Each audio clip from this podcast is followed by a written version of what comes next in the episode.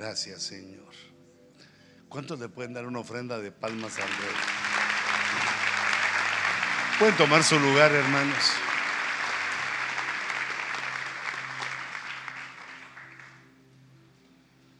Hermanos, el hombre se ha enfrentado a la muerte desde que tenemos memoria. Digamos las civilizaciones que se empezaron a desarrollar. Más o menos una civilización tarda entre 300 y 400 años para desarrollarse.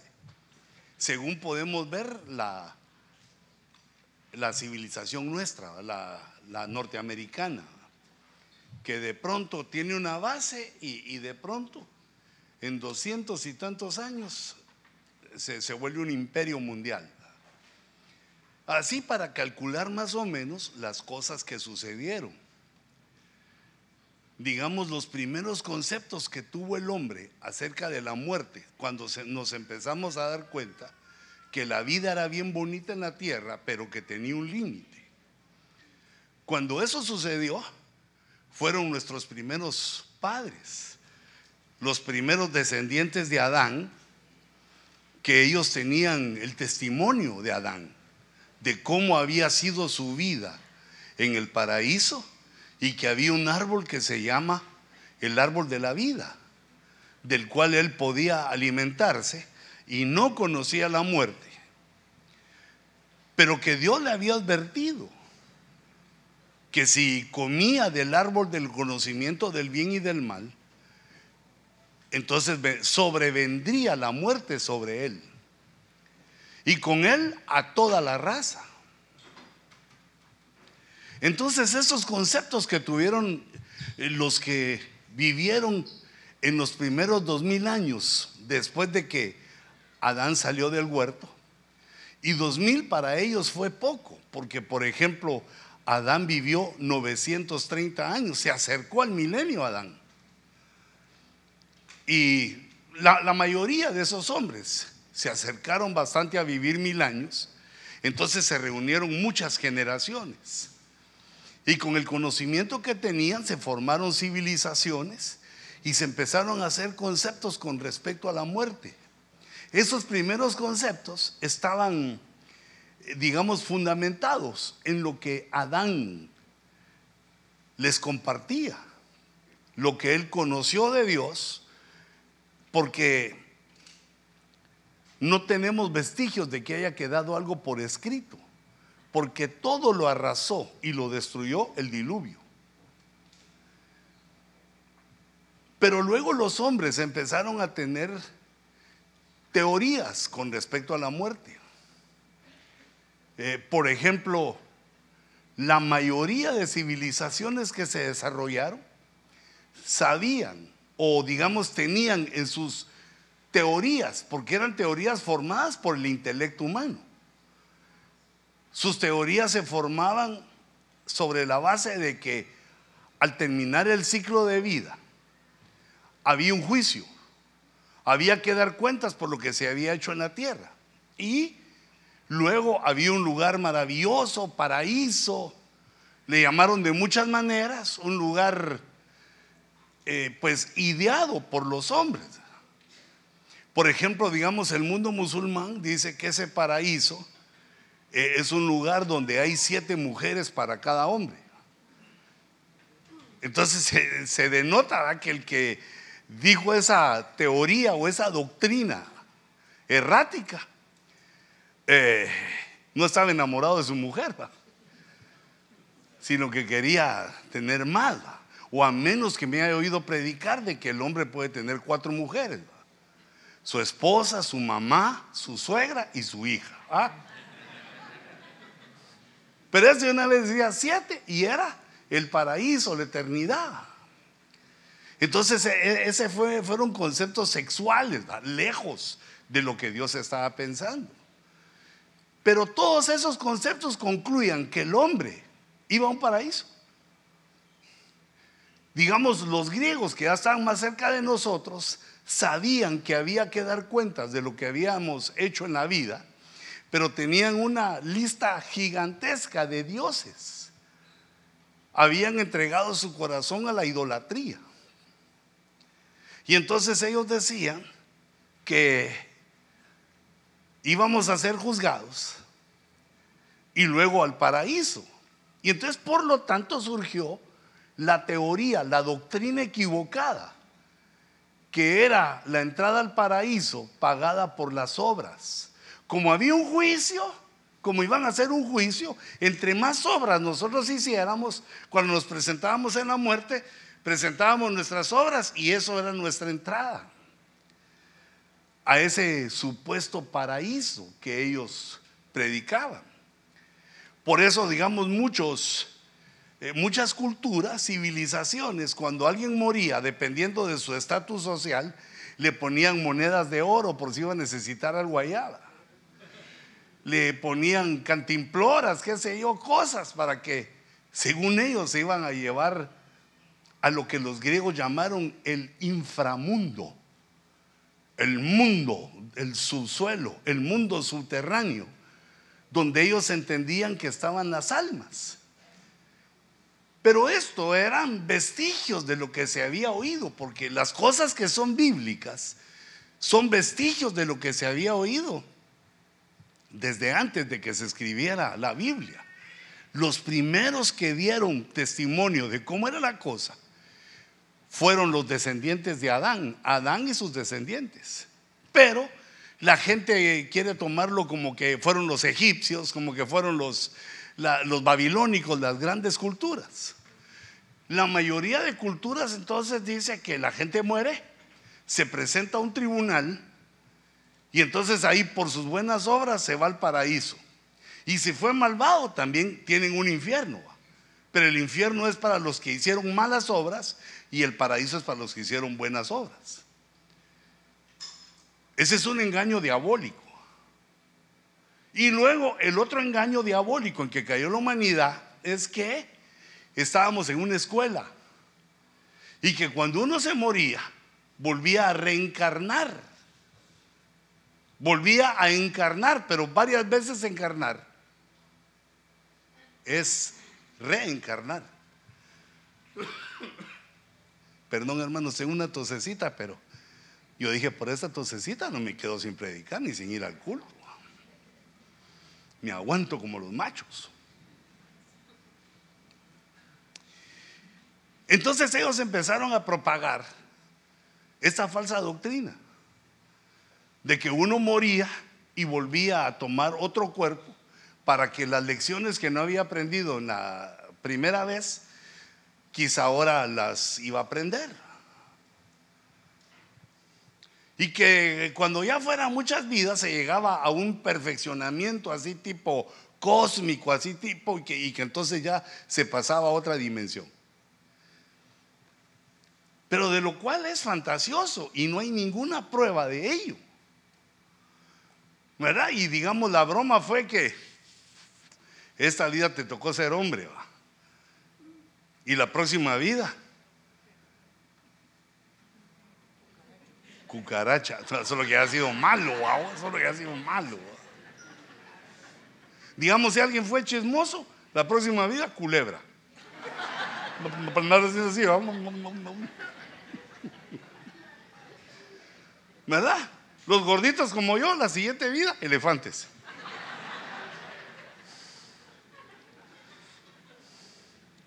Pero entonces ahora viene la Biblia y nos empieza a hablar de la muerte, nos empieza a explicar la muerte.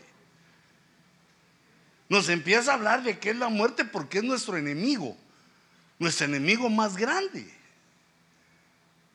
Y ya que la vida ya sabemos que es hermosa, pero también sabemos que tiene un principio y un final. Y no necesariamente es de viejito, porque le puede pasar a uno cosas. Sino que la vida es es corta y no sabemos cuándo. Digamos, el poeta dice que la vida es fugaz, que se va de pronto y no sabe uno cuándo. Entonces Dios nos empieza a enseñar varias cosas de la muerte. Que la muerte es preexistencial, que la muerte existía antes del hombre. Yo, yo hice mi dibujito aquí. Solo que me salió mal este primer color, mira. La muerte. La muerte es un personaje que aparece en Apocalipsis 6 y bueno, en otros muchos lados, pero es un personaje y también es un lugar. Yo puse Hades en griego, Seol en español. Eh, nosotros decimos infierno, pero no es el infierno, sino que este es el lugar de los muertos. En el lugar de los muertos hay un lugar que se llama infierno. Y hay otros, varios lugares que la Biblia los llama las cárceles. Las cárceles son lugares donde las almas residen hasta que venga el día de la resurrección. Porque en la resurrección dice la Biblia que los muertos, los muertos en Cristo, resucitarán primero. Eh, si resucitarán primero, quiere decir que van a haber varios turnos de resurrección. El primer turno de resurrección es los que murieron en Cristo. Desde que Jesús hizo la obra y ascendió al cielo y nos empezamos a convertir los humanos, todos los que llegaron al estado, al nivel de estar en Cristo, van a resucitar a la venida del Señor. ¿Y, ¿y dónde están ahorita? Sus almas en ese lugar de los muertos que en griego es Hades y en hebreo Seol. Entonces, ahí van dos detalles de la muerte. La muerte es un personaje, es un lugar, pero ahora viene con respecto a nosotros. Está también la muerte física cuando dejamos, eh, deja de respirar nuestros pulmones y de latir nuestro corazón eh, colapsan nuestros órganos y el cuerpo va al cementerio y el alma va a ese lugar de los muertos. A la muerte física se le llama la muerte primera. Ah, nos morimos. Luego a la muerte eterna, es decir, un lugar que se llama el lago de fuego, que no está en el lugar de los muertos, sino que ese es otro lugar donde van a estar eternamente los que perdieron su alma, los sin Cristo, estarán ahí eternamente. Eso se le llama la muerte segunda. Y además ahí también va a ir la propia muerte, aunque es el último enemigo a vencer. El último que entra a la muerte segundo, segunda es la muerte. Pero ahí va a estar también el anticristo, el falso profeta, todos los que se dejaron marcar y adoraron a la bestia y a la estatua. Y además de el diablo Satanás, que el Señor lo reprenda, también ese va a ser su lugar ahí, la muerte segunda. Pero como otro género de muerte, esos son distintos tipos de muerte, pero hay otro género de muerte específica, que es la muerte de Cristo. Porque Cristo murió sin pecado. Y la Biblia dice que la causa de la muerte es el pecado. Dice el principio universal divino, dice que la paga del pecado es la muerte. Quiere decir que el pecado paga, pero su pago es mortal. Pero entonces con Cristo no se podía aplicar eso porque Él fue sin mancha, sin pecado. Y por lo tanto Él resucitó. Pero también hay otra muerte, que es la muerte espiritual de los que están sin Cristo. Esto nos lo reveló Jesús cuando le dijo a aquella persona, aquel que quería seguirlo, pero después de enterrar a sus papás. Y el Señor le dijo, deja que los muertos entierren a los muertos, entierren a sus muertos. Entonces estaba hablando de una muerte espiritual sin Cristo, pero vivos en la tierra, pero muertos espiritualmente, que enterraban a los muertos físicamente, a los de la muerte primera. Ese es otro género de muerte que es que se puede estar muerto estando biológicamente vivo. Y luego vemos que hay otra forma de morir, que es espiritual también, pero que es ministrada. La muerte es ministrada en forma de ordenanzas, como el bautismo, como la Santa Cena y como la petición que hace Dios para nosotros cuando nos pide, hijo mío, dame tu corazón, consagrate a mí, dedícate a mí, alejate del pecado, apartate del pecado y acércate a mí. E, Esa también es una forma de morir porque el concepto de muerte es separación, o mejor dicho, la definición de la palabra muerte es separación. Quiere decir que cuando uno, un hombre muere, ¿qué quiere decir esa palabra de morir? No inexistencia, no que deja de ser, no, que se separa su ser integral. Se separa su espíritu, se separa su alma y se separa su cuerpo. Por eso se llama muerte, separación. Y todos los que mueren sufren esa separación. Pero los salvos es temporal hasta el día de la resurrección. Dios ha dejado un día, el día de la resurrección. Entonces tenemos este cuadrito más o menos para entender, pero hijitos, a nosotros nos falta mucho. Porque Dios por su palabra nos va dando vida y vida y nos va enseñando cosas maravillosas y va extendiendo nuestros años. Pero a partir de la, de la última parte, cuando dice que la muerte espiritual es ministrada, es una revelación que Dios nos dio cuando vino Jesucristo. Eso no lo sabían anteriormente los otros, sino que nos reveló que había una batalla contra la muerte. Que estábamos luchando contra la muerte, pero no era para no morir, porque eso, hermanos, si, si el Señor tarda, pues uno se vuelve viejito y, y, y, yo creo que a uno bien viejito prefiere ya, ya Señor, ya me toca, ya estoy robando oxígeno aquí, ya me duele aquí, me duele allá, ya, ya, ya. le toca a uno irse, porque el cuerpo se desgasta. Pero mientras estamos vivos, empezamos a luchar contra la muerte. Le empezamos a ministrar. Entonces yo hice más o menos un cuadrito para que viéramos esto, porque eh, una de las cosas con que se ministra la muerte es la Santa Cena. Dos ordenanzas dejó Jesús. Fíjate, los hebreos tenían 613 y no cumplían ni una. 613 ordenanzas en el antiguo pacto. Y ahora viene el nuevo pacto y Dios nos deja solo dos ordenanzas. El bautismo en agua y la Santa Cena. El bautismo en agua una vez en la vida. Y la Santa Cena, cuantas veces querráis.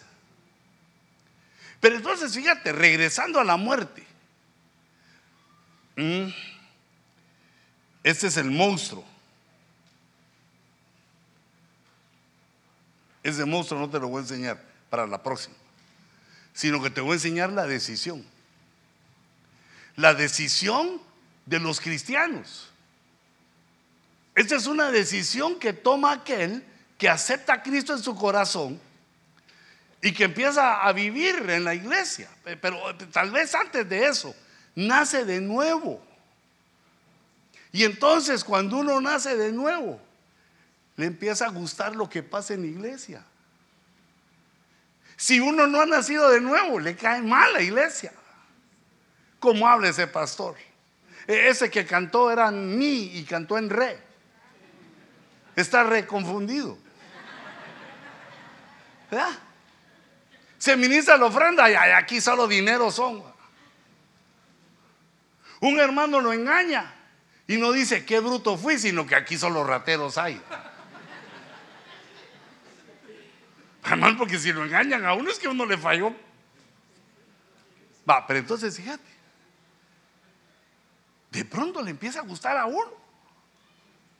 Mira, ya ni cuentas cuando uno dice, ¿a qué hora vine a las nueve? Ya son las 12. Tres horas se me pasaron volando. Y este todavía no ha terminado, es la introducción. Si a uno se empieza a gustar, si uno se empieza a sentir cómodo, eh, es porque algo pasó en tu vida, porque eh, la iglesia es, eh, es como repulsiva para el que no ha nacido de nuevo. Hay, que rogar al que no ha nacido de nuevo para que sea, venga, por favor, si se casa su hermana, va a estar bien solo en lo que se casa. Y ni ha dicho que sí, ya se quiere. Es decir, pero lo que te quiero exponer es que el cristiano cuando nace de nuevo, le gusta la iglesia, le gusta lo que dice la Biblia y empieza a querer practicarlo. Entonces aquí en Romanos 6:16, Dios le hace una pregunta a los cristianos por medio de Pablo. ¿No sabéis que cuando os presentáis a alguno como esclavos para obedecerle, cuando uno se presenta a una persona, a otro, para obedecerle, pues se está haciendo un esclavo. Eh, está diciendo que va a obedecer a esa persona. Bueno, ahí dice, ah, le va a obedecer, le va a hacer caso, lo va a tomar por bueno. Pero mejor les pongo el resto para entenderlo. ¿No sabéis que cuando os presentáis a alguno como esclavos para obedecerle, sois esclavos de a de aquel a quien obedecéis? Ese era el concepto que yo decía. Ya sea del pecado para muerte. Es decir, que el cristiano puede decidir hacerse esclavo del pecado. Y eso le va a resultar en la muerte. No, no solo biológica, sino que otros tipos de muerte de las que se vieron ahí. Ya sea del pecado para muerte o de la obediencia para justicia, de la obediencia a la palabra de la obediencia a Dios. Nosotros como cristianos tenemos que tomar una decisión en esto. ¿A quién queremos obedecerle? Porque la tentación siempre está a las puertas. E, el deseo de pecar siempre está cerca de nosotros, atacándonos en la tentación. Hermano, que tenemos cara de buena gente. Hermano, tenemos cara de que no matamos ni una mosca solo cucarachas. Pero no, la Biblia nos enseña que hay una cosa mala en nosotros, que a causa del pecado hay un deseo de hacer lo malo. ¿Te deja ver eso, hijita, la pantalla? Sí. ¿Y a ti, hermano? ¿Te deja ver eso? Ah, en la nueva la voy a poner más alta. Para que nadie deje de ver, hijita. Entonces tenemos que tomar una decisión. Pero ¿sabes qué es lo tremendo? Lo que dice Pablo. Que el bien que quiero hacer, no lo hago. Y allá lo sé, no quiero obedecer al pecado, no, porque sé que me lleva a la muerte. Quiero obedecer a la palabra para que me lleve a la justicia. Pero resulta que no puedo. Aunque nací de nuevo, no puedo. Porque el pecado mora en mí. El pecado está en nosotros, en nuestra alma. Y es por medio del Evangelio que lo empezamos a sacar. Por eso puse ahí una cadenota. Entonces Dios lo que nos pide es que tomemos una decisión, que Él sabe que podemos fallar y que seguro vamos a, fallar en, en algo, pero Él quiere que tomemos una decisión. ¿Qué es lo que vamos a hacer? ¿Esclavos de quién vamos a ser? Si vamos a ser esclavos de Él para obedecerle a su palabra y que nos lleve a la justicia, o si ese angelito sigue bien feo, esa estatua no la. Pero entonces fíjate, quiero que conozcamos a nuestro enemigo. Nuestro enemigo es invisible, llega de pronto, se llama la muerte. La muerte tiene un principio fundamental que es Romanos 6:23, que es lo que te decía, que todo pecado tiene como consecuencia la muerte. Con un pecado que hayamos cometido.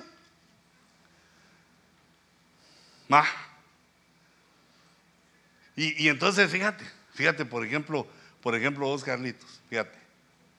Vos hace rato que te convertiste. Pero vos alguna vez en tu vida has mentido.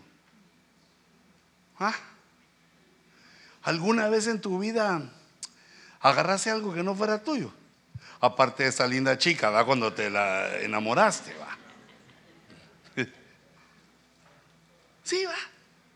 Quiere decir, y eso te dice a vos la pregunta, pero todos, quiere decir que todos somos ladrones, porque hemos agarrado lo que no es de nosotros. Ay, ahí estaba el billete de a 100, hermano, no había nadie, entonces, por si no lo vuelvo a ver, ¿ah? Y entonces no somos solo ladrones, sino que también unos mentirosotes. Nos deberían decir de apodo Pinocho. Y además hemos tenido pensamientos feos de venganza. Hermano, hasta de matar tiene unos pensamientos feos. Ese que te pasó así en el carro, ah, yo lo mato, ese ahorita, acelero duro, yo. Ah, e, entonces viene Dios en su comprensión, en su inteligencia, y nos empieza a decir, mira, todo eso te lleva a la muerte. La muerte entonces existía antes del hombre. Ese principio es universal. También le atañe a los ángeles, a toda criatura. La muerte es un ser preexistencial. No es de humano, no es de nuestra humanidad ya existía desde antes. Y entonces este, esta muerte nos invadió. Su invasión está en Romanos, o sea, ¿dónde la vemos? En Romanos 5:12. Dice, tal como el pecado entró en el mundo, entró en el mundo, no estaba. Entró en el mundo por un hombre, Adán. Y la muerte por el pecado. O sea, primero el hombre pecó y ese pecado atrajo la muerte. Y así también la muerte se extendió, invadió a toda la humanidad. Así también la muerte se extendió a todos los hombres, porque todos pecaron. La muerte entonces es invasora, es una invasión diabólica. Y luego nos conquistó. Primero nos invadió. La conquista, yo la leo en Romanos 5:14. Sin embargo, dice, la muerte reinó desde Adán hasta Moisés. Fíjate, ¿por qué hasta Moisés? ¿Qué hizo Moisés? O mejor dicho, ¿qué hizo Dios con Moisés? Levantó un sacerdocio con Moisés y con Israel, el sacerdocio levítico. Entonces, hermano Moisés, fíjate, había vivido 40 años en Egipto, 40 años en el desierto, tenía 80 años cuando el Señor lo llamó a liberar a Israel. Dice, ¿él qué sabía? Por eso los insensatos los estudiosos insensatos dicen que Moisés tomó de la religión egipcia para pasársela a la hebrea. Eh, estos, pobres, sí, digo yo, bueno, tal vez es que no han nacido de nuevo. No, Moisés no sabía de nada de, de, Dios, sino que todo lo que sabía era de la idolatría, pero él sabía que pertenecía a un pueblo, el cual el nombre de su Dios era Jehová de los ejércitos. Además, en los primeros 40 años de su vida, Moisés era pues un muchacho como vos, que tenés 40 años, va que es vacilador, va. Eso lo vi en el príncipe de Egipto, en la caricatura. Comía corriendo en la carrera con el otro que era el faraón, va. Porque tenían, eran los faraoncitos. No. Lo que le pasó a Moisés es que cuando tenía 80 años de edad, vio una zarza con una llama. Y la zarza no se quemaba. Una maravilla vio él.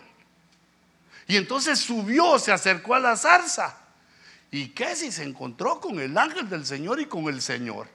Y le empezaron a dar órdenes directamente. Eh, cosa que ya no sucede con nosotros, sino que Dios comenzó a darle órdenes a él para que él se lo pasara al pueblo y entonces la humanidad empezara a obedecer a Dios por lo que Moisés había aprendido, por lo que Moisés había obtenido por revelación.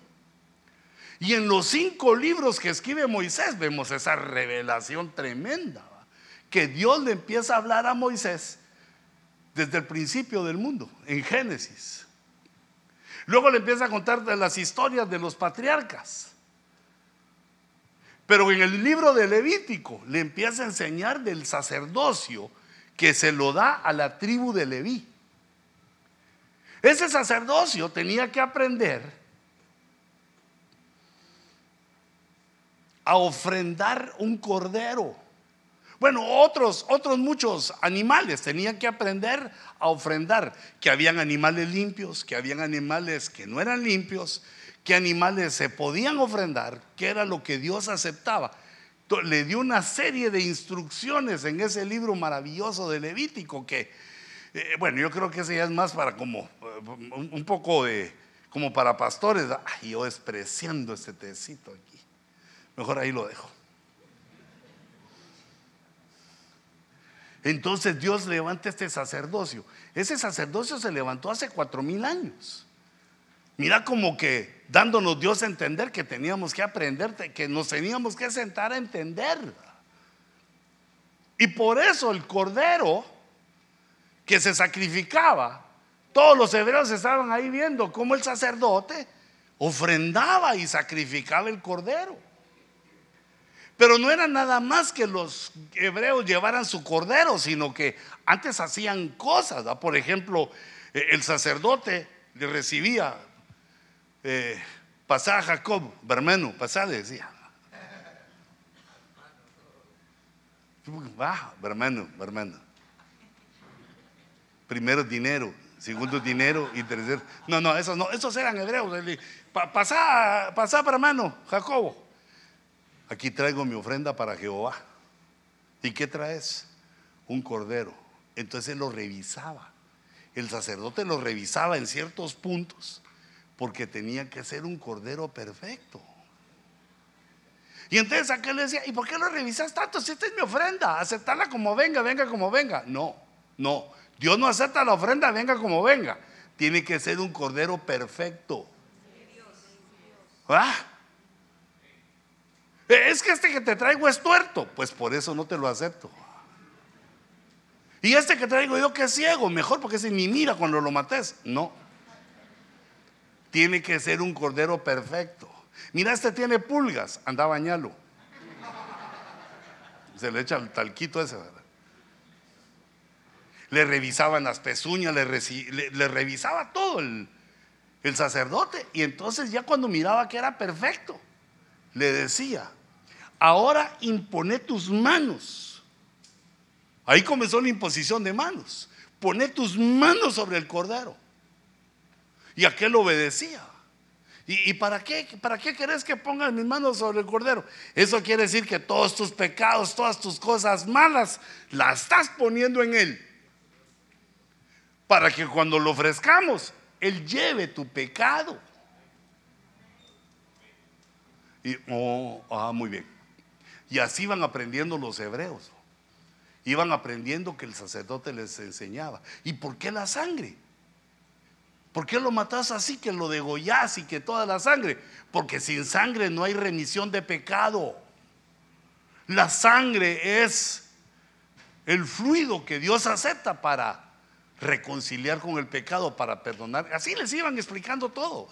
Entonces los sacerdotes levitas fueron los que comenzaron la batalla de liberación contra la muerte, porque ya nos había invadido y conquistado. Solo agarré este verso, pero hay cientos de versos.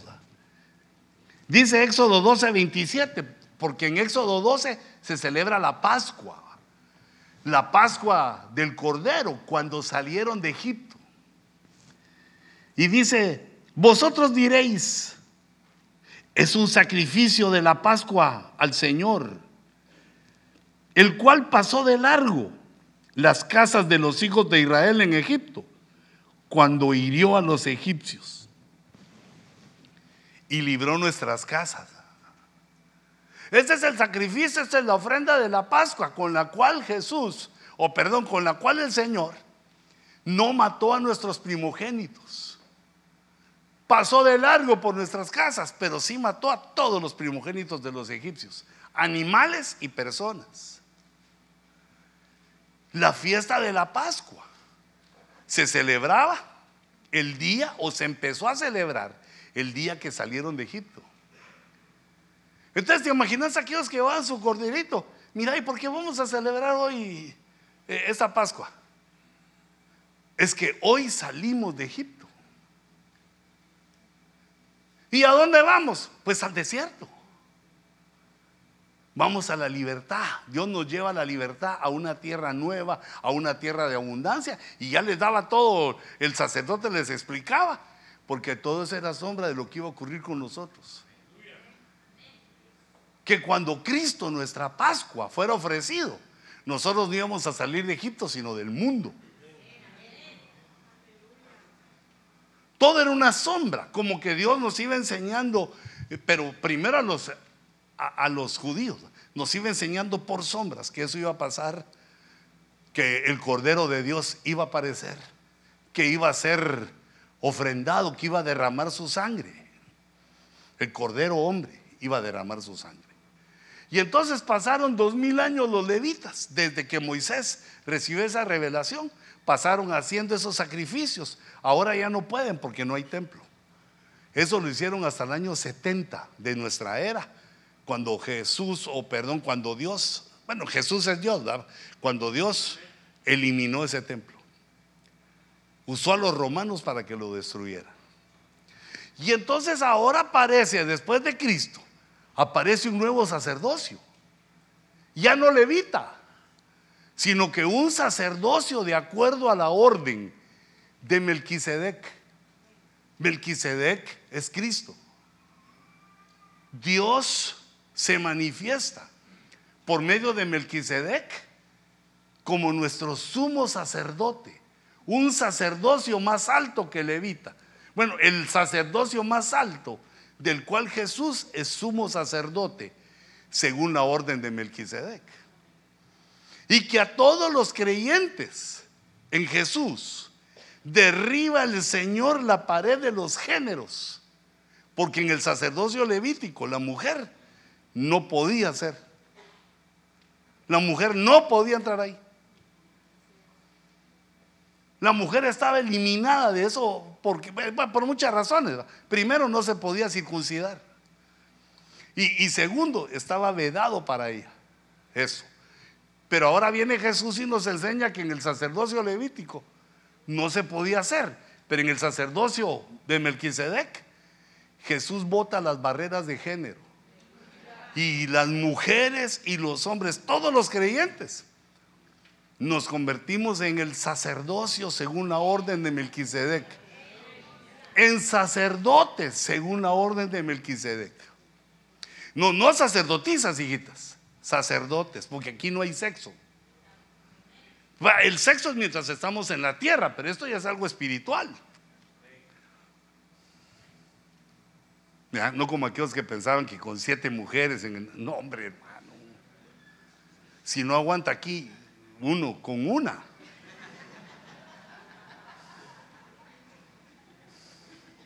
Perdón. Si aguanta. Ayer bendije unos hermanitos que cumplieron 50 años de casados.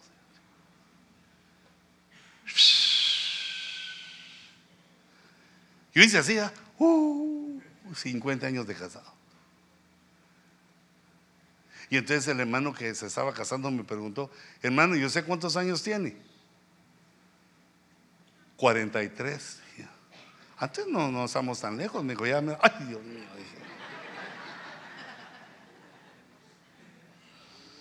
¿O dije mal, hermana Guti? Yo me recuerdo que nos casamos en el 80. ¿O no? Los fabulosos 80. Fíjate, 43 años. ¿Cómo has hecho para soportar? Bueno, esos secretos eh, eh, con la CECER,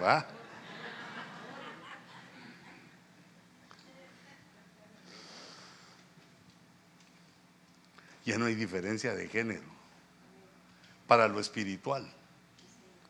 Por eso, hermanos, ustedes se dan cuenta, pero nosotros seamos conscientes de eso. Desen cuenta que las mujeres son las primeras en servir.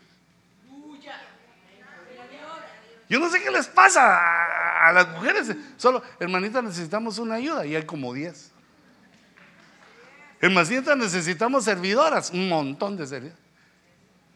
Hermanita, necesitamos. En cambio, los hombres somos como más en cámara lenta. Pero esto te lo predico para que nos avivemos, porque hermanos, el servicio tiene galardones tremendos, pero tremendos. Eh, entonces, fíjate, en la lucha contra la muerte, la humanidad contra la muerte, Dios levanta un nuevo sacerdocio con nosotros. ¿Y qué es lo que nos dice? Para ustedes, el Cordero Pascual es Jesús. Cuando crean en Jesús, yo lo voy a hacer nacer de nuevo, dice el Espíritu Santo, y ustedes van a salir del mundo. Así como Israel salió de Egipto, ustedes van a salir del mundo. Y eso lo leí en 1 Corintios 5, 7. Limpiad la levadura vieja para que seáis masa nueva, así como lo sois sin levadura. Porque aún Cristo, nuestra Pascua, ha sido sacrificado.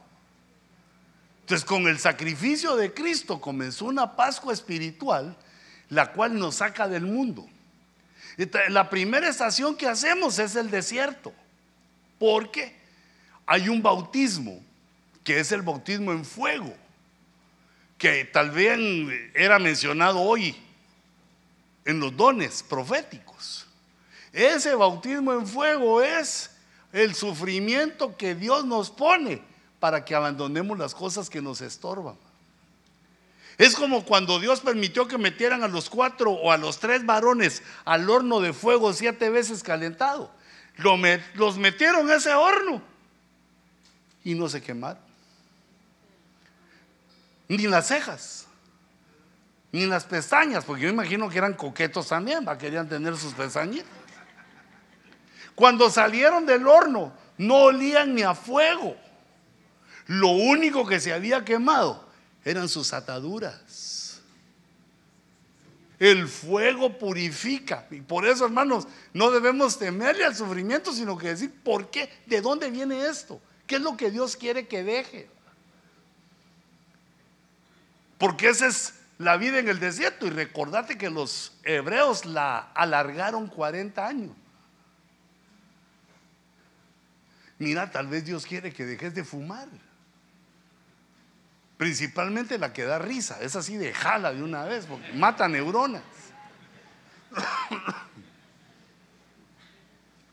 o hermano, quizá, no sé, quizá Dios te está llamando a que dejes de beber licor. Porque hay unos cristianos que no se quitan esa atadura.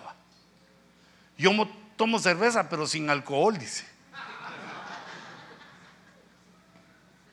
Si le gusta sufrir, si es amarga esa cosa, hombre.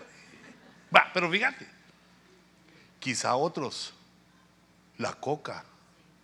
No la Coca-Cola, va, esa, lo más que hace es que engorda y te perfora ahí todos los órganos internos.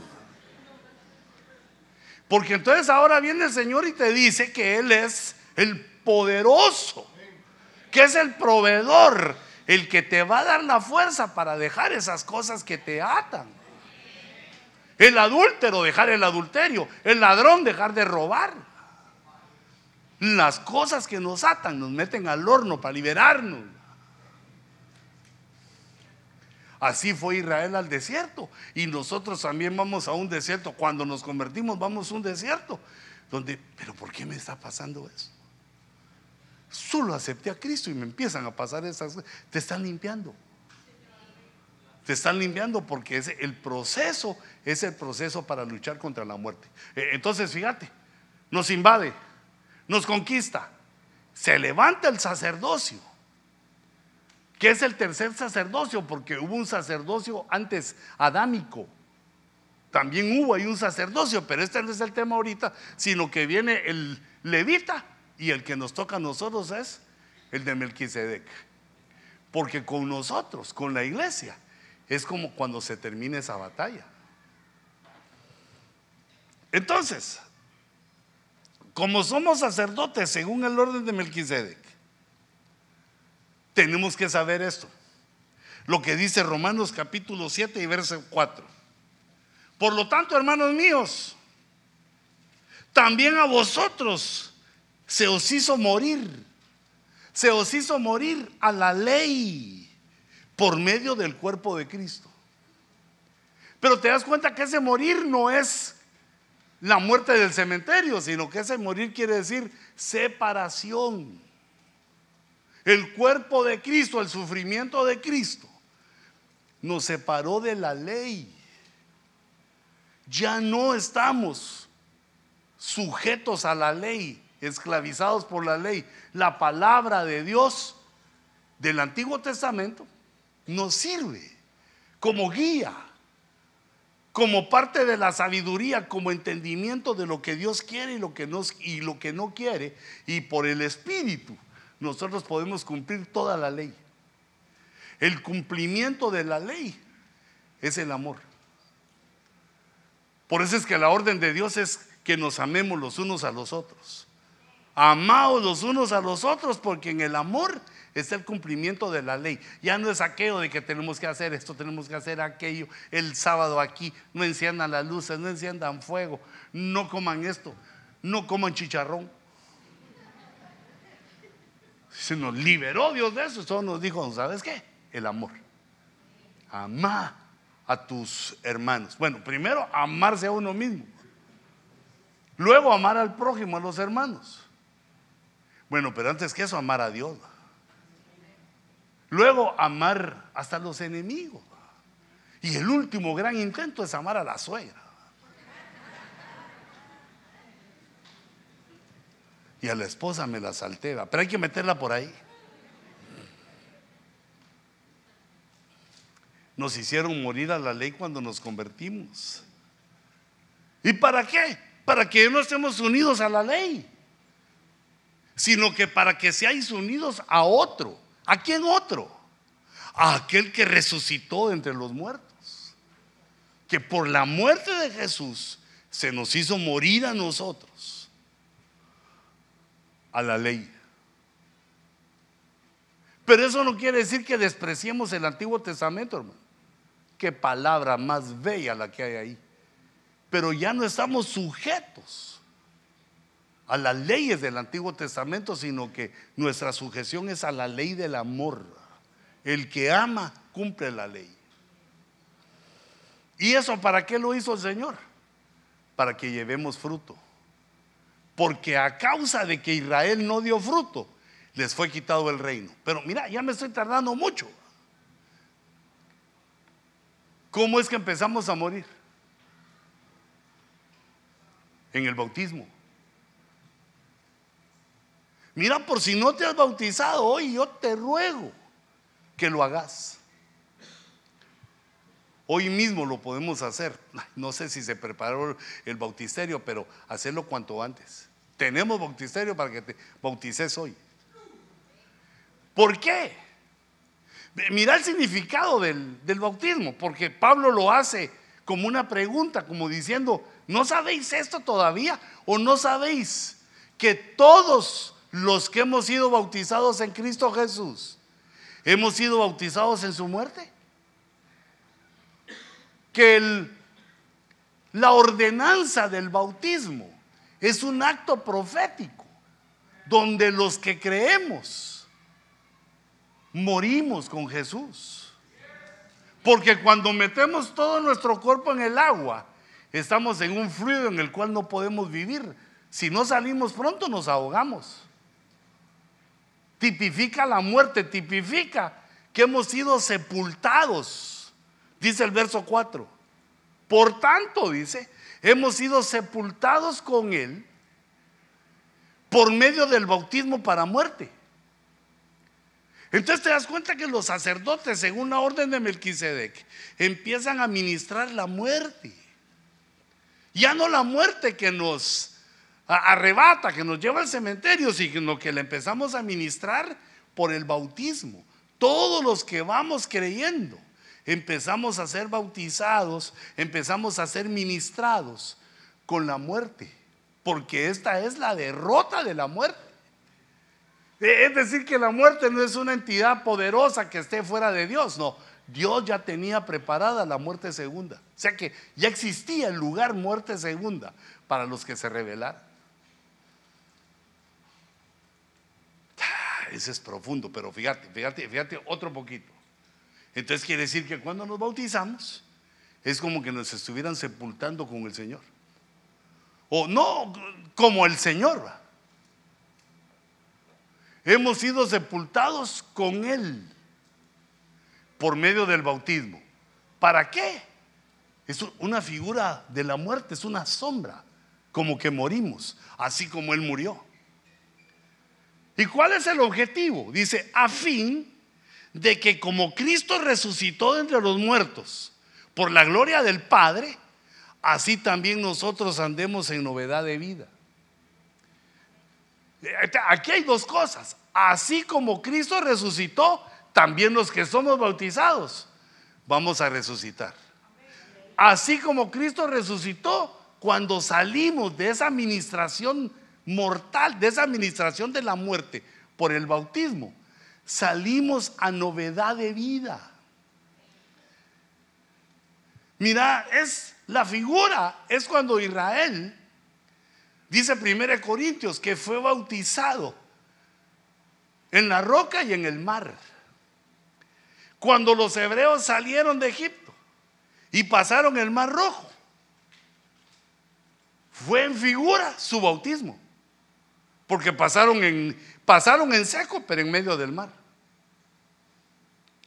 ¿Y qué sucedió? Sus enemigos, sus enemigos egipcios que los perseguían, cuando se metieron al mar,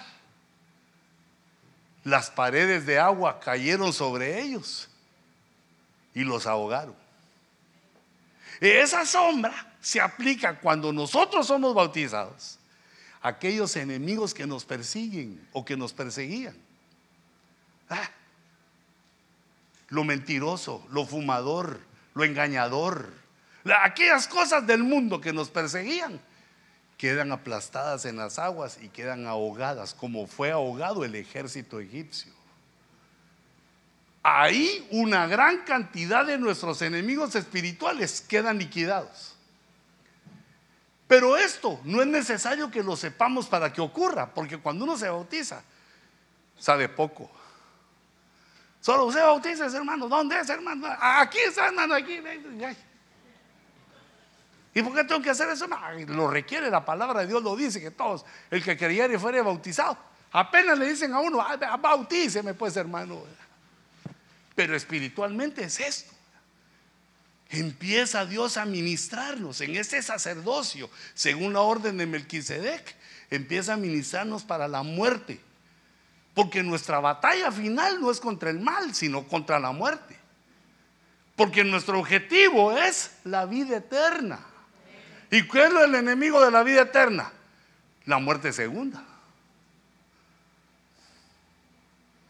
Entonces, ¿cómo nos empieza a tratar el Señor, eh, digamos, por medio de los ministros, por el bautismo? Nos empieza a tratar en la muerte. Y luego Dice 1 Corintios 11, 24. Y después de dar gracias, lo partió, ese es el pan, y dijo, esto es mi cuerpo, que es para vosotros. Fíjate, estaba diciendo Jesús, miran el pan, lo estoy partiendo. Sí, Señor, ese es el pan, ese es mi cuerpo. Es una sombra, es una figura. El pan, pues es el pan, que si le echas jamón se vuelve sándwich. ¿Verdad? Pero al orar por Él, al, al, orar por Él y ponerle nuestra fe, se transforma. No, no en la realidad en la que vivimos, sino espiritualmente el pan se transforma en la carne de Jesús. Eso fue lo que él dijo. ¿Ves este pan que estoy partiendo? Ese es mi cuerpo. ¿Y qué hicieron aquellos primeros apóstoles? Lo creyeron. Al ponerle la fe al pan y la fe a la copa de vino, eh, digamos, la fe lo transportó lo transformó en el cuerpo y en la sangre de Jesús. Para que al tomarla participamos con su muerte. Es una segunda, eh, digamos en el conteo que vamos ahorita, es una segunda administración a los nacidos de nuevo de la muerte. y dice, este es mi cuerpo, que es para vosotros. Haced esto en memoria de mí. Eh, entonces primero el pan sufre esa transformación por la fe y en ese acto profético de comerlo, sabiendo que es el cuerpo y la sangre de Jesús, es algo literal que entra físicamente a nuestro cuerpo y nos ministra contra la muerte. Pero también entra a la mente, porque dice, haced esto en memoria de mí. Quiere decir que no solo estamos comiendo el pan, sino que en nuestra mente nos vamos al momento de la cruz. Haced esto en memoria de mí cuando Jesús ofreció su cuerpo y su sangre a favor de nosotros en la cruz del Calvario. Haced esto en memoria de mí. Y en el 11:25, 1 Corintios dice, de la misma manera tomó también la copa después de haber cenado, diciendo, esta copa es el nuevo pacto en mi sangre. Haced esto cuantas veces la bebáis en memoria de mí. Otra vez, en memoria de mí. En la Santa Cena ponemos nuestra mente, nuestra memoria, porque ya sabemos lo que pasó, lo hemos oído en la predicación. No se puede aceptar a Cristo sin saber que fue a la cruz por nosotros. Tener eso en la memoria ministra nuestra mente con respecto a la muerte. Porque la muerte tenía cautivos en el temor a toda la humanidad.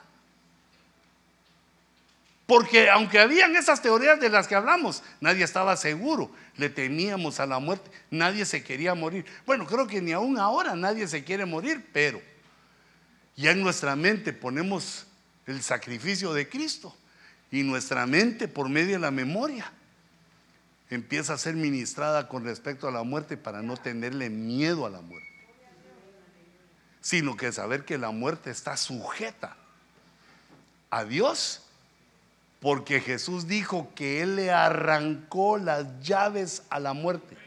Se las quitó. O sea que la calaca ya no tiene llaves. ya no puede abrir. Ni cerrar cuando quiere, sino ahora es Jesús.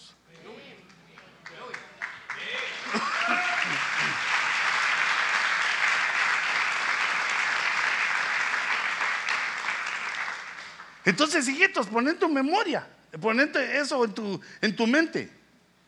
Que así como el cordero que el sacerdocio levita ofrecía, cuando le ponían las manos las personas y los pecados de la persona le caía al cordero y después lo ofrendaban, derramaban la sangre y lo ofrendaban. Ahora nosotros ya no tenemos corderos, sino cordero.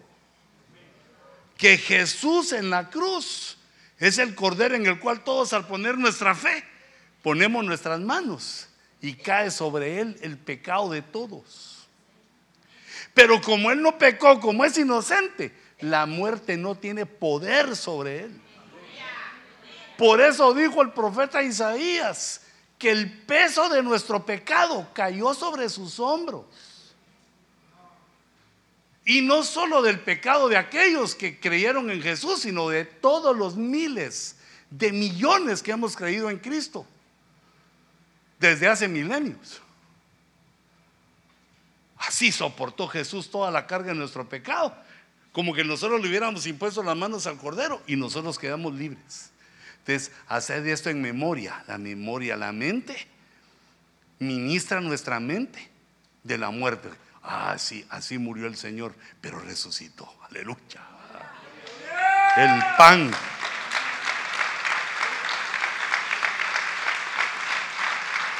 El pan que tipifica la muerte y la copa que tipifica la resurrección. Haced en memoria mía. Entonces quiere decir que ahí en la, en la Santa Cena está el sacerdocio según la orden de Melquisedec ministrando nuestra mente y nuestro cuerpo. Porque recordate que es de adentro donde sale lo malo. E-, eso dijo el Señor Jesús, explicando que no era en la letrina donde era la contaminación, sino que era en el corazón, porque del corazón salen todos los pensamientos pecaminosos de adentro. Ya lo tenemos adentro, así somos todos los humanos. Aunque algunos tenemos rostro de querubín, que no hacen nada, Pero, pero por dentro, pues, por dentro estamos así. Y entonces viene la administración contra eso que nos lleva a la muerte cuando comemos. Cuando comemos el pan y bebemos de la copa. Eso es algo físico que por la fe ya lleva otro destino no es para quitarnos el hambre, sino que es una administración para nuestro cuerpo que trae salud. Si lo crees, lo obtenés, trae salud. Y por la fe se traslada esa bendición al alma. Quiere decir que el comer el pan y la copa ministra nuestra genética. La genética física. Pero no, no vayas a esperar ser más bonito en lo físico. Ya, si fueras más bonito, ya de una vez te pasas. Imagínate que las damas se vuelvan más bonitas. Ya, ya, no, ya. Ya se vuelve la vida la bella y la bestia. No, ese está malo. Mejor la dama y el vagabundo. A veces más suavecitos. El pan y la copa van a nuestra genética física. A enderezar ahí un montón de cosas que hay mal, que solo Dios sabe. Y además, el pan y el vino, por la fe, van a nuestra genética almática, porque muchas de nuestra genética son herencias de cuatro generaciones. la iniquidad de los padres sobre la segunda, sobre la tercera y cuarta generación. Tenemos ancestros en nuestra alma. Y entonces el pan y la copa empiezan a forjar y arreglar esa parte. ¿Cómo hace eso Dios? Ministrándonos la muerte. Porque comer el cuerpo de uno que murió y resucitó. Beber la sangre de uno que murió y resucitó. Nos está ministrando. El cuerpo, el alma, la mente. Y dice el verso 26, porque todas las veces que comáis este pan y bebáis esta copa, la muerte del Señor proclamáis hasta que Él venga. Aquí viene otro tipo de muerte porque es un testimonio. Testificamos. Al beber de la copa y comer del pan, testificamos. Ahí dice proclamamos, pero el que proclama es el que dice con su voz. Y el que testifica Ese viene, esta palabra viene de una palabra que es mártir, que es mártir porque tu testimonio no va a ser agradable a muchos que te van a juzgar. Entonces yo ponía aquí un resumen. Nos hacemos uno en su muerte, en la mente, físicamente, testificando en el espíritu. E, en la mente también ahí pone el alma, porque en el alma está el intelecto. En la mente, físicamente, y testificando en el espíritu, que creemos que Jesús es Dios, que creemos que volverá. Porque dice 11:26, y bebáis esta copa, la muerte del Señor proclamáis hasta que Él venga. Que ahí le hacemos fe a la segunda venida.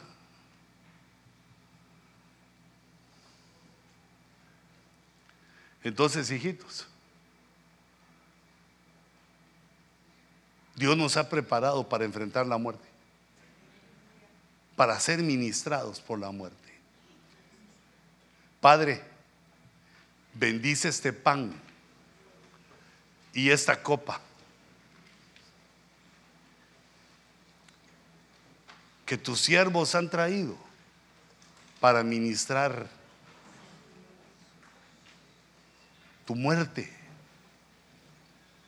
para hacernos uno con tu muerte y así alcanzar la vida. Bendice, Señor, este pan y esta copa. Que haga esa obra bienaventurada en medio de tu pueblo. Si cierra tus ojitos un momentito. Señor, perdona nuestro pecado. Porque tu palabra nos hace conocer que te hemos fallado en muchas cosas.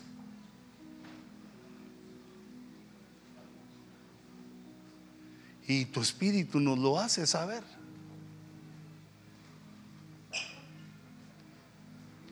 Tu espíritu nos da testimonio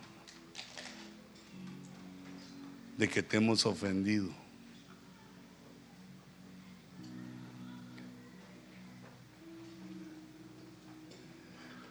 Mientras repartimos los elementos.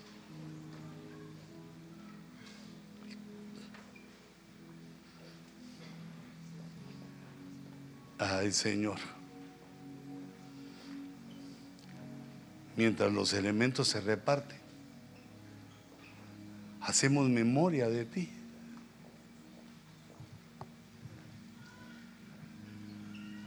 Como esos clavos tan grandes horadaron tus manos y tus pies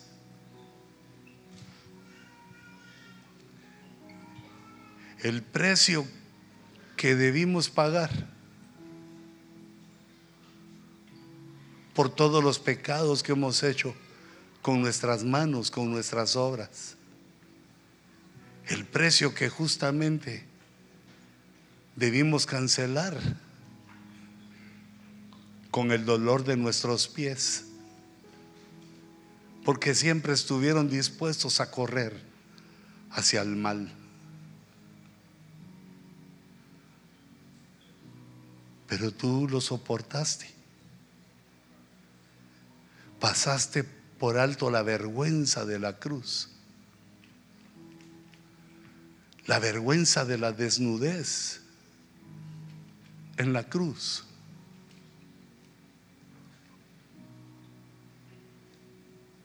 para pagar nuestra deuda. Hoy lo hacemos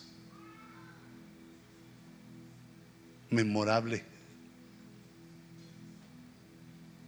Hoy recordamos esta verdad que proclama tu escritura. como de la herida de tu costado brotó agua y sangre, profetizando el nacimiento de la iglesia. Así como el primer Adán, de su quinta costilla, extrajeron a Eva. Así también del postrer Adán, de esa herida en su quinta costilla, surgió agua y sangre, profetizando el nacimiento de esa nueva entidad bendita llamada iglesia.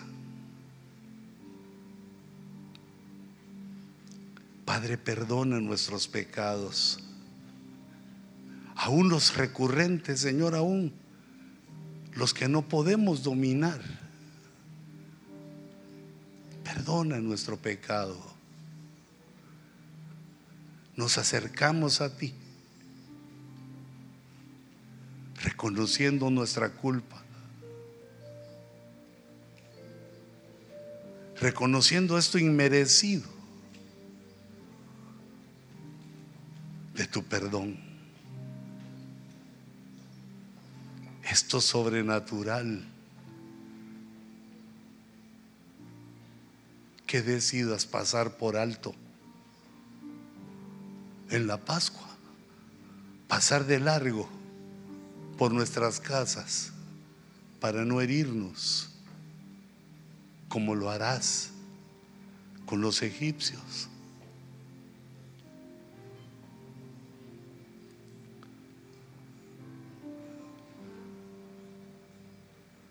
con esa esperanza, con ese conocimiento de tu misericordia,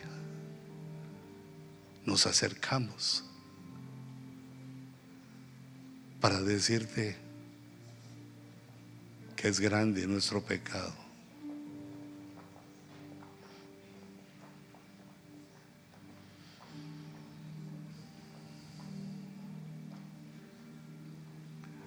Por el Espíritu Santo.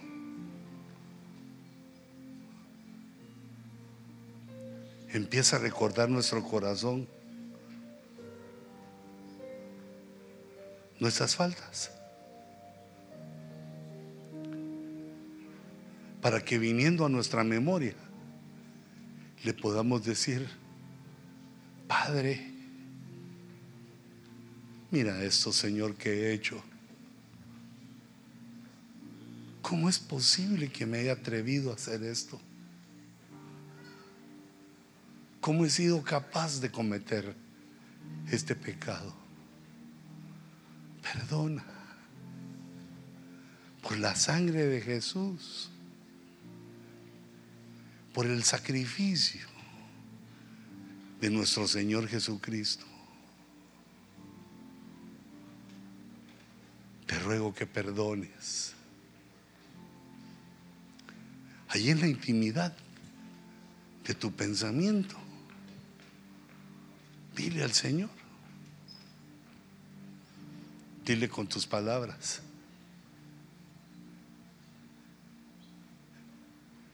Es que Él ya lo sabe. Pero quiere oír nuestra voz.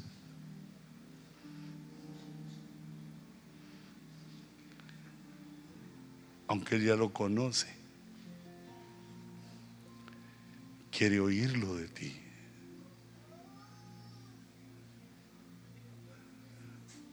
Porque cuando uno lo dice y lo confiesa, también el corazón es liberado. Para que se cumpla la palabra que dice, el que confiesa su pecado y se aparta, alcanza misericordia.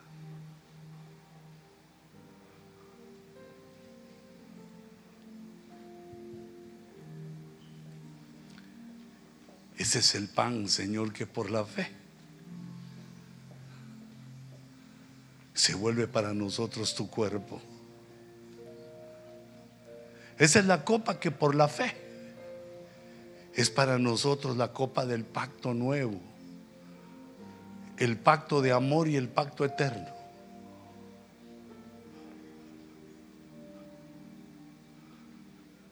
Que es regado con nuestro arrepentimiento, con nuestra confesión, con nuestra mente, en tu memoria, haciendo memoria de ti, de la sustitución que hiciste por nosotros al morir. Muriendo para que nosotros fuéramos perdonados.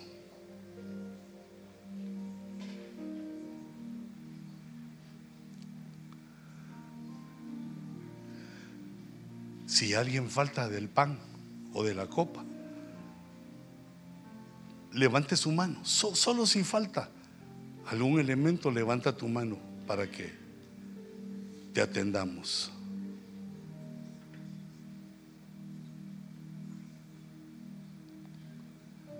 Perdona, Señor. Llévanos limpios a la nueva casa donde habremos de adorarte.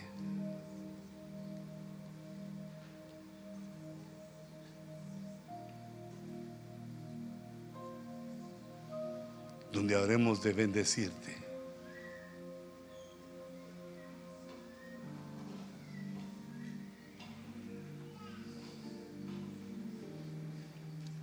¿Hay alguna una mano, alguna mano levantada aún? Ya atendimos a todas las manitas levantadas.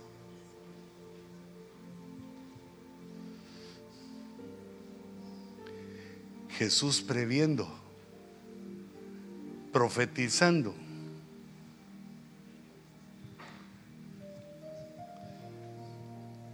Esta Pascua la Pascua del Nuevo Testamento, la Pascua del Nuevo Pacto, que los hebreos celebraban una vez al año, rememorando al Cordero y su salida de Egipto. Y nosotros, con nuestra Pascua, nuestro Cordero que es Cristo, recordando cada vez que querramos su muerte y su resurrección a favor de nosotros. Levanta tu pan al cielo. Padre, este pan que hemos bendecido, que por nuestra fe se ha convertido en tu cuerpo este pan que nos ministra tu muerte.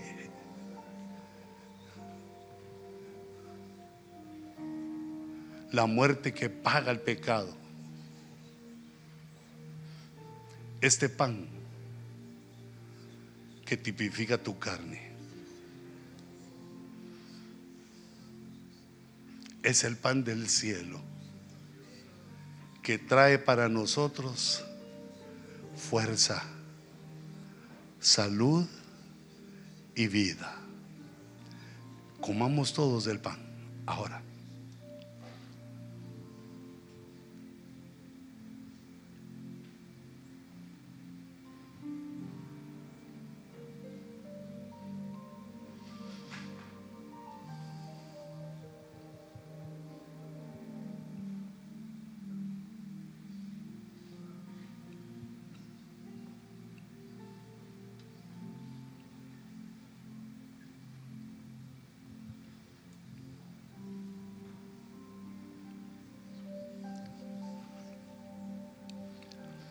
este pan es verdadera comida. Y así también Jesús, la noche que fue entregada, levantó su copa al cielo y le dio gracias al Padre. Esta es la copa. Este es el pacto de amor, de sangre, entre Dios y el hombre. Cuantas veces bebáis esa copa, la muerte del Señor proclamáis hasta su venida. Bebamos todos de la copa ahora.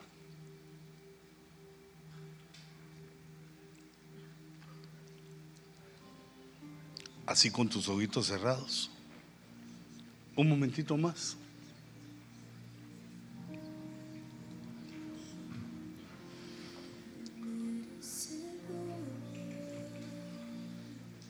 así con tus ojos cerrados, dile al Señor ese himno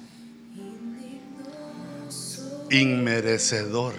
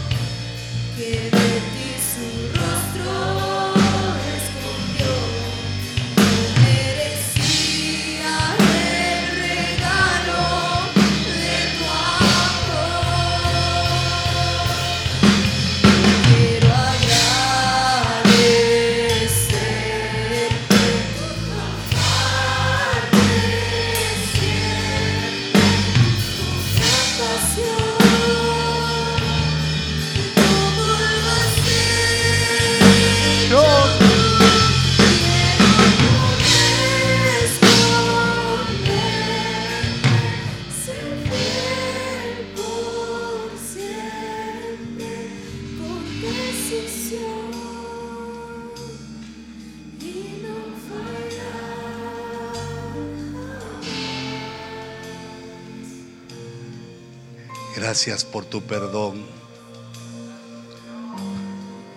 Gracias Señor porque tu Santo Espíritu nos da testimonio que hemos sido perdonados por la obra divina de la sangre, la obra redentora de nuestro Señor Jesucristo. Gracias Señor. Restauraste Señor nuestras vestiduras sacerdotales según la orden de Melquisedec. Las vestiduras de tu iglesia. Gracias Señor. Yo bendigo Señor a tu pueblo, a tus ovejas. Las bendigo en el nombre de Jesús. Que la fe, Señor, que has puesto en nuestro corazón y que la hemos puesto en acción para la gloria de tu nombre, haga una obra poderosa en nosotros. Una obra, Señor, maravillosa de restauración, de paz, de gozo. Señor, renueva nuestras fuerzas para que podamos enfrentar nuestras responsabilidades a partir de mañana. Ábrenos puertas de bendición abundante, Señor. Yo envío a tu pueblo, Señor, a la victoria. Ministrado, Señor, con tu palabra. Ministrados por tu unción. Los envío a la victoria. En el nombre del Padre. En el nombre del Hijo. Y en el nombre del Espíritu Santo. Los envío a la victoria. Gracias Señor Jesús. Lo creemos y lo recibimos. Y te agradecemos con esta ofrenda de palmas.